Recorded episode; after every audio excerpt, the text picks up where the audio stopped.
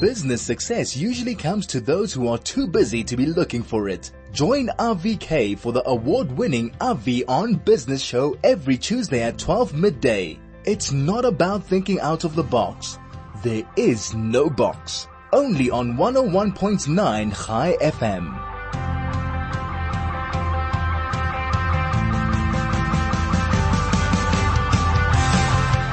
On the line with me, it's a great pleasure to welcome Pavlo Phitidis. Pavlo, welcome back to Chai F M. Thank you, Avi. Very good to be with you again, especially yeah. at this time. Absolutely. Pavlo, last time I spoke to you, I was uh, just starting on Zoom. It was a whole new experience for me. Lockdown had just happened, and you really coached us through the three different pillars of different types of entrepreneurs or, or silos of entrepreneurs or business people.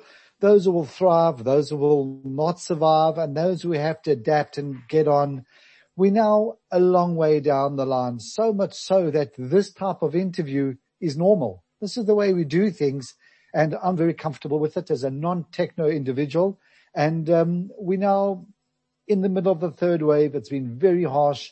It's been very, very severe. It's been brutal, especially to the Jewish community. When we look at business, How does, how are we faring? What's really going on on the ground in South Africa? Look, Abby, just a, a quick comment before we get into the specifics of South Africa. You know, pre-COVID, what I'd started to notice already having a big impact on disruption or change, let's say change, because change by definition often can be disruption. There were three levers at play. The first was climate change. And already five years ago, we were arguing uh, to clients that we work with that you need to recognize it because it's going to impact legislation in such a way that will impact your business. And that will be seen as a crisis in the moment if you're not properly prepared. The second lever was um, technology. And I mean, the rate and pace at which technology is advancing is happening at a far higher rate than we actually have cognitive cognitive capabilities of adopting and adapting to. So it's happening beyond what we understand, and we've seen that already with massive cybercrime taking place globally. Uh, we've now had an issue very recently in the last day or so in South Africa around the same issue. And then the third factor was this issue of economic exclusion. Beyond income inequality, it's the separation of No, it is a disruption of the fair playing field that business always understood existed. The idea that if you had a good idea, if you were prepared to invest, if you were prepared to put some hard work into it, eventually over time, if you were smart, if you listened, if you were able to adapt um, and shift and change to where the market's moving, you'd gain success. Um, and that hasn't been the case for about ten years, especially across developed economies, which has led to a whole lot of socio-political disruption. COVID went and simply brought a lot of that to the fore, because in the year of COVID, we've also had some of the most significant protests that we've seen all around, and more recently in South Africa, what happened in the last month or so, down, starting out of K Z N, moving up into parts of Gauteng.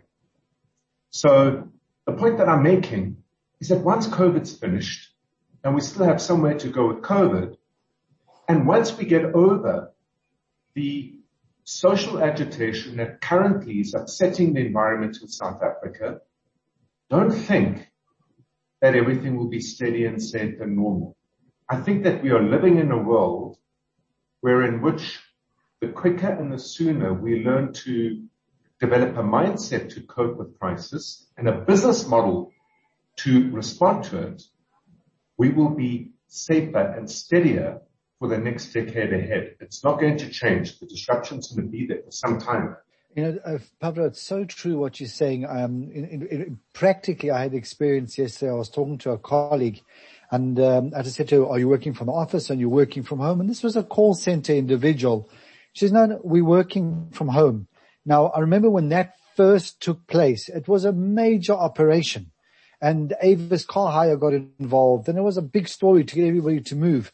But once that initial birth pang has happened and we've gone through it, to switch back in and out of that mode of operating is very quick and very comfortable, and people are very able to do it and to adapt. Um, yeah, so when the first time it happened, the disruption was massive.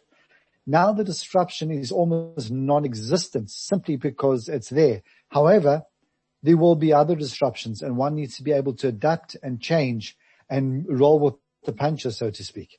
Yeah. And, and you know what? Maybe this is a good time to actually then say, well, how do you roll with those punches?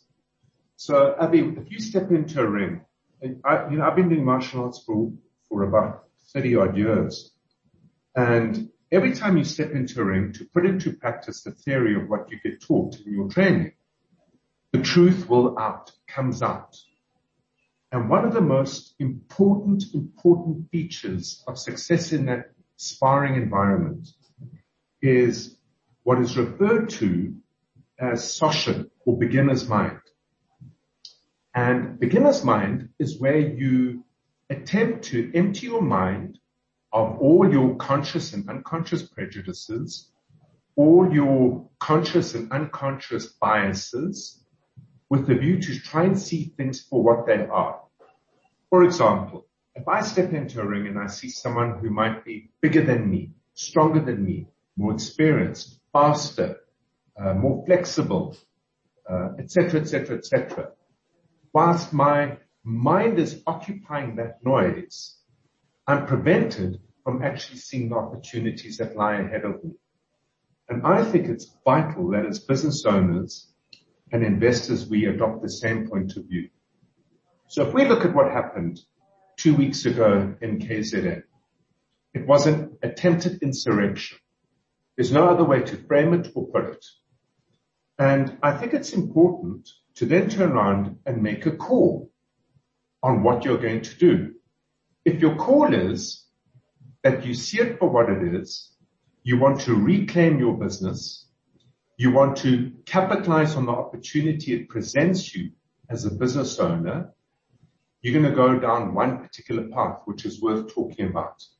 If your call is that you have found this to be the last straw, you have lost confidence in the future of the country, then you're going to go down a different path. And those two calls have very significant impacts on how you're going to behave. And it's really about making that critical choice at that time and deciding which way you're going to go. Make it now, because there is nothing worse than being ambivalent or undecisive. And the reason for that, Avi, is that we waste the most precious thing available to us in being indecisive, and that's time. So let's be decisive. Let's answer those, let's explore those two options. But first, let's take a quick ad break. We'll be back with you in a moment. This is R V on Business. Pavlo, coming back to you, as again you said, let's not waste time. Let's get straight into it. Business people need to make decisions. You're faced with a catastrophe. You're looking at it. Either you're going to just fold it in, turn around, throw the keys into the river and walk away, or you're going to look at the opportunities. And it's very easy for where I, from where I'm sitting. I didn't lose twelve stores in a chain. I didn't lose my only shop where I didn't have insurance for the product, et cetera, et cetera. Or I can simply say, I'm going to make this work. Talk us through those two choices and how one has to, as you said, clear the conscious mind, look at what's in front of you and go forward. So look, Abby, I'm a firm believer in finding a strategy that lets you have your cake and eat it. And right now, if you are one of the individuals who's lost five, ten, fifteen stores, or whatever the case may be. In other words, you were very, very directly through a lived experience, physical experience affected by the insurrection that took place last or, or at the earlier part of this month. Um, it's going to be hard. And it's going to be hard because uh, your head is going to be filled with all this emotion. So if we move to a place of empty mind and say, okay, let's step back for a minute and consider our options. The first question you need to ask is, well, do I believe in the future of South Africa? Because if you don't believe in the future of South Africa, well, then there's only one path you're going to be taking. And that is you're going to be looking to go and find and establish a new life abroad. And what I will say is it's not nearly as easy as we anticipate.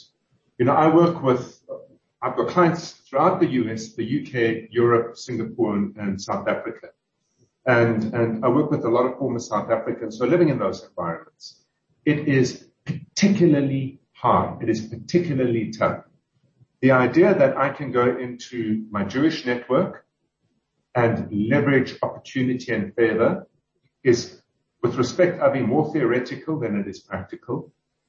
It is not that easy at all, because your friends, your folks, your mates, your connections, whatever the case might be, trust me, they might put on a brave face, but they're equally struggling. It's our kids that would enjoy the benefits of the sacrifice that gets made in this transition. So let's put that aside for a minute. However, if you have a business and you think that your business still has good grounds to earn revenues, create economy in South Africa, then I would suggest you create a strategy that says, let's have our cake and eat it. And it's got two aspects to it. The first thing is you've got to build it differently. You know, when you look at physical destruction, when you look at theft, when the theft, theft and destruction can only really occur on things that are physical. So a vehicle, a piece of plant, a machinery, um, stock, um, outside of your own life, right? You're looking at the working assets of a business. The working assets of a business can always be protected and can always be replaced. And it might be frustrating as all imaginable hell, but it can be replaced and it can be protected. In South Africa, as you should anywhere in the world today, I'm a firm believer that you should protect your assets, and you should protect it through sensible insurance. Because in an event like this, you simply replace and you continue to operate. So where then is the true value of that business? If the true value of your business is in the design of your service, the design of your product, if it's in the way that you have found a way to market your product or service.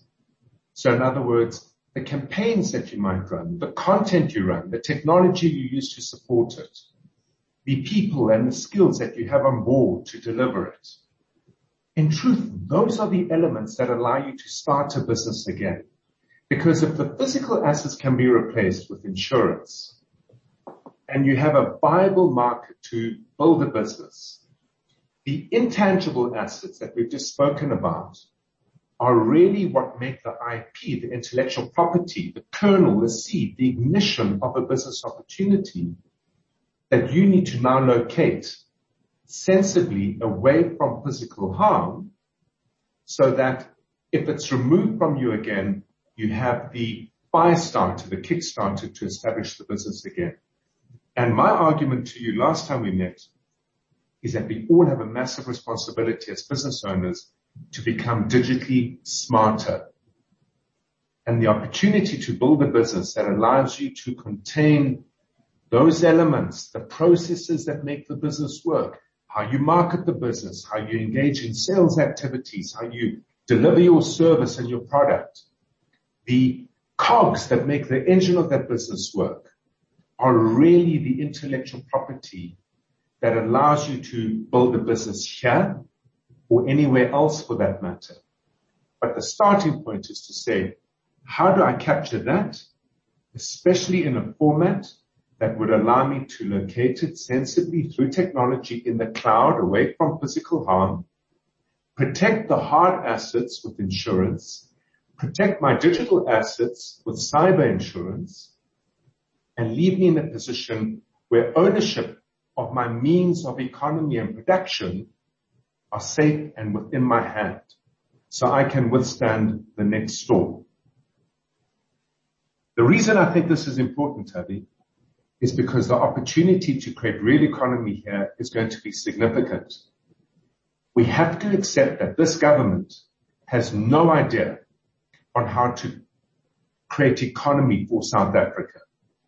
They have shown themselves so far to not be sensible about building an economy and looking after business. So if we are in that space, and that is a point of departure, what I've just said to you becomes even more important. The next thing is the services and the products that were acquired prior to you having lost whatever you've lost will continue to be acquired. And therefore it should be you supplying them. Because I'm guessing ninety percent of your competitors are going to be sitting in an environment where they are wondering whether they should or shouldn't. And whilst they're ambivalent and whilst they're dithering, the opportunity for you to close in on that market gap is real. And we have seen that consistently in the last seven years in South Africa. The third reason is that very large businesses, and God bless them all, are mostly run by C As. And what C As do in times of trouble is they go back to their hardcore specific training, which is to remove cost. And that benefits us as small and medium-sized businesses, because as the very big corporates start to shed cost, they start to increase their outsourcing requirements. And S M E Africa services the outsourced requirements of corporate South Africa. So the opportunity to grow, if you make the decision to build your business sensibly here and grow, is without question of doubt there. You know, I'm just following your chain of thought and listening to how everything comes together. And if there's two kernels of, or pearls of wisdom, as I say, that jumped out at me, is that the one is that insurance in the business, and not specifically in this South African context, with the, in other words, prudent business principles, having your stuff insured, having it, um, I T protected, having physical barriers. That is not over and above. That is not um, being pedantic. That is prudent business. Because if you don't have those foundations in, in place, an event can come along that can scuttle your whole operation and you can't stand up again. So that's the, the one side. The other side is, is what, you know, really what you were just saying here is that one must not necessarily look at competing directly with those that you cannot compete with in size and scale, but see how one can add value in their chain and therefore be pulled along by their momentum by making yourself an inseparable part of the product that they supply. Um, go ahead. Completely right, Abby. You know what? Think about think about that wonderful, wonderful word, wealth. What does wealth mean? Now, let's not talk about spiritual wealth. Let's talk about physical, tangible wealth. In very practical terms, there's three elements to it. Number one, you've got to make money. And as a business owner, the means to make the money is going to be by how you design and run and operate and lead your business. Number two, you've got to grow your money. And in the South African context, the money that you make in your business, well, you should split it into two parts. The first part will be to make more money in the business you're running in order to grow it. The second part should be for you to make some investments in other assets away from the environment that creates and causes your economy. It's good diversification. The third part, or the third element, so it's make money, grow the money. The third element has got to be protect it all. Because if you are going to have a mom and pop shop mentality, say, I'm not going to spend on insurance, I'm not going to spend on good financial advice, or whatever the case might be, well, Abby, then whether you're in South Africa or Lebanon or Venezuela or France, where there have been riots throughout the last month, or in West Germany or China, where there have been unprecedented floods, or Oregon or Siberia, where they've never seen wildfires rage the way they have, it's got nothing to do with South Africa. It's got to do with where we are in the world and how things are changing as a result of the three levers I mentioned earlier. You've got to, got to protect it, because if it's removed from you, you've lost the time to be able to recover and get to where you need to be in order to build from where you departed. Pablo, I've got a lot of messages coming in, and you obviously hit a nerve here, and it resonated with me also, where you were less than um positive about our current government. And the sentiment I'm getting from the S M Ses is that there, there's agreement, Number two is, how does one remain positive, continue to invest and build when the leadership of the of the country is so unstable, unpredictable, and at times vindictive? How, you know, how would you answer a business owner like that? Well, you know, the approach that I would certainly take is that I don't think that the grass is greener in many other places. You know what? You, you've got to make a decision. You've got to make a decision and say, do I think that we're moving in the right direction as a country? And Avi, I personally have taken the view that I think we are. And I'll tell you what I find so frustrating. You know, you look at the inept behavior of our government, and then you engage with a few officials. So if I look at what is happening in SARS, SARS is being recovered and recuperated. It is very, very well led. If I look at what's happening in certain provinces, and I'll give you a great example. Driving down to the Eastern Cape um, a couple of months ago, I drove on brand new roads. They were world class, and I've traveled extensively through the States, through Europe, through the U K, and roads like that I haven't seen for a long time, long haul roads. When I look at the reliability of our bandwidth and all the cables that have been laying now recently in the last five years, I promise you there are a lot of green shoots to suggest that once we get through the other side of our politics, which might take another year, five years, seven years, there is investment taking place in the country that will support economic activity. Given that, and given that many, many people in a panic instance, in an impulse instance, are saying, I need to get out of here. And you've got skill and capability. It means your opportunity to build a business and make money here that would locate you at an international high standard remains. The rand has not collapsed to thirty to the dollar. In fact, it went where? Where did it go? It went up to eighteen at one point. It came down to thirteen, and now we're bubbling around fourteen, fifteen, more or less. And to take a bet on understanding how the rand is going to work in order to make a decision around whether you can build a business here in an environment with increasingly less and less competition, to generate more and more income and more and more revenue, and leverage your allowance to invest in dollars or pounds or euros or whatever the case may be to diversify your risk, I don't think is a bad bet.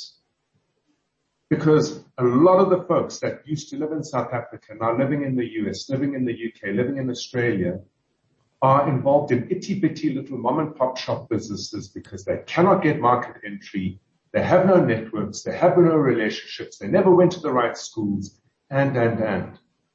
And in a sense, what I'm saying to you is it depends very much on the age bracket. If you kind of have been a business owner all your life, your opportunity to seek employment in any destination that you're going to is going to be super, super low, which means you're going to have to get into a business. And getting into a business in a highly contested environment is very hard. Yeah, I'll give you a, good, a great insight.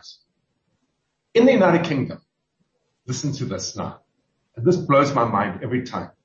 And in certain parts of the United States, depending on the industry, I look at a lot of financial statements, a lot, a lot.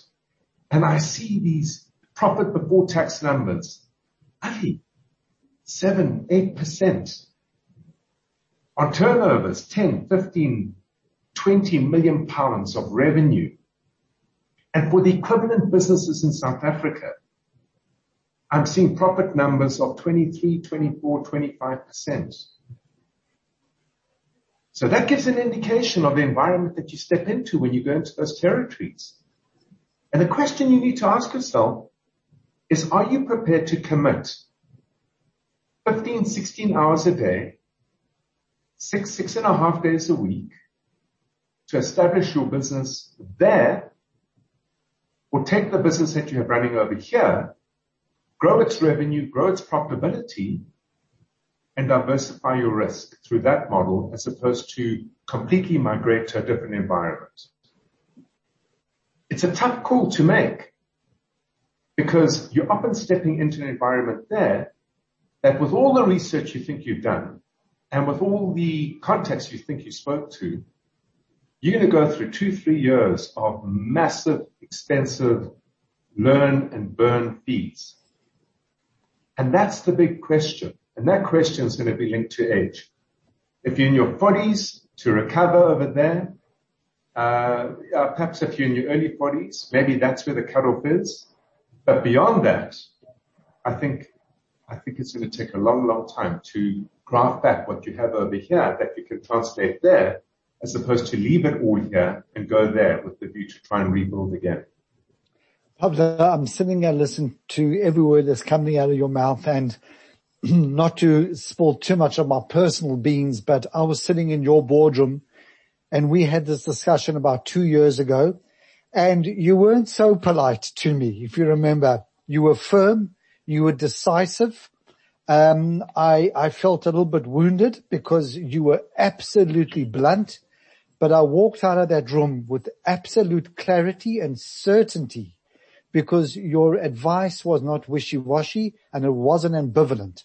You said it as it is. And um, now that someone who's gone through that decision, that transition, who at the age of fifty moved from South Africa, living overseas, and had a choice as to whether to start again or to continue with what I've got in South Africa, myself, my family, thank God, every minute of every day that we have a viable business in South Africa, we have loyal clients in South Africa, and we have the ability to grow it, and we have the ability to help people through. And it's really, it's almost the best of both worlds.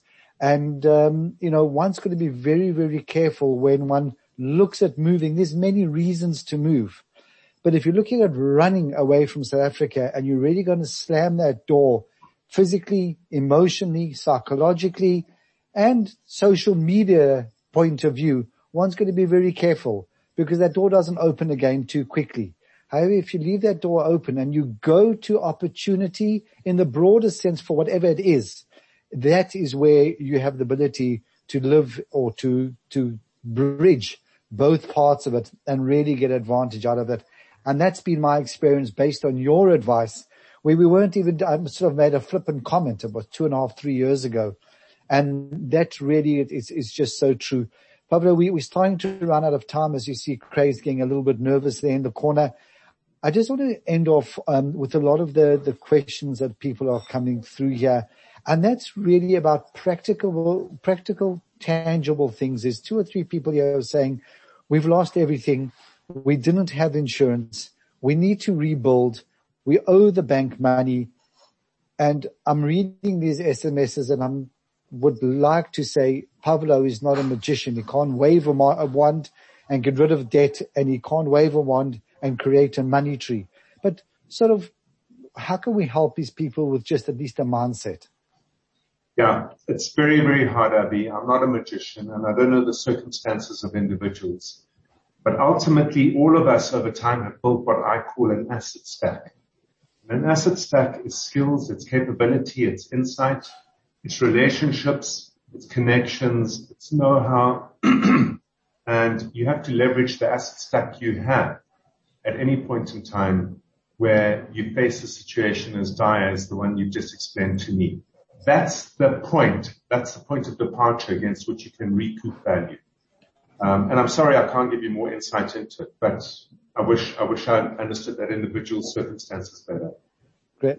Pavlo, I just wish it was a, an evening and we were sitting over a cup of coffee or a beer and we had time to chat and we could record it.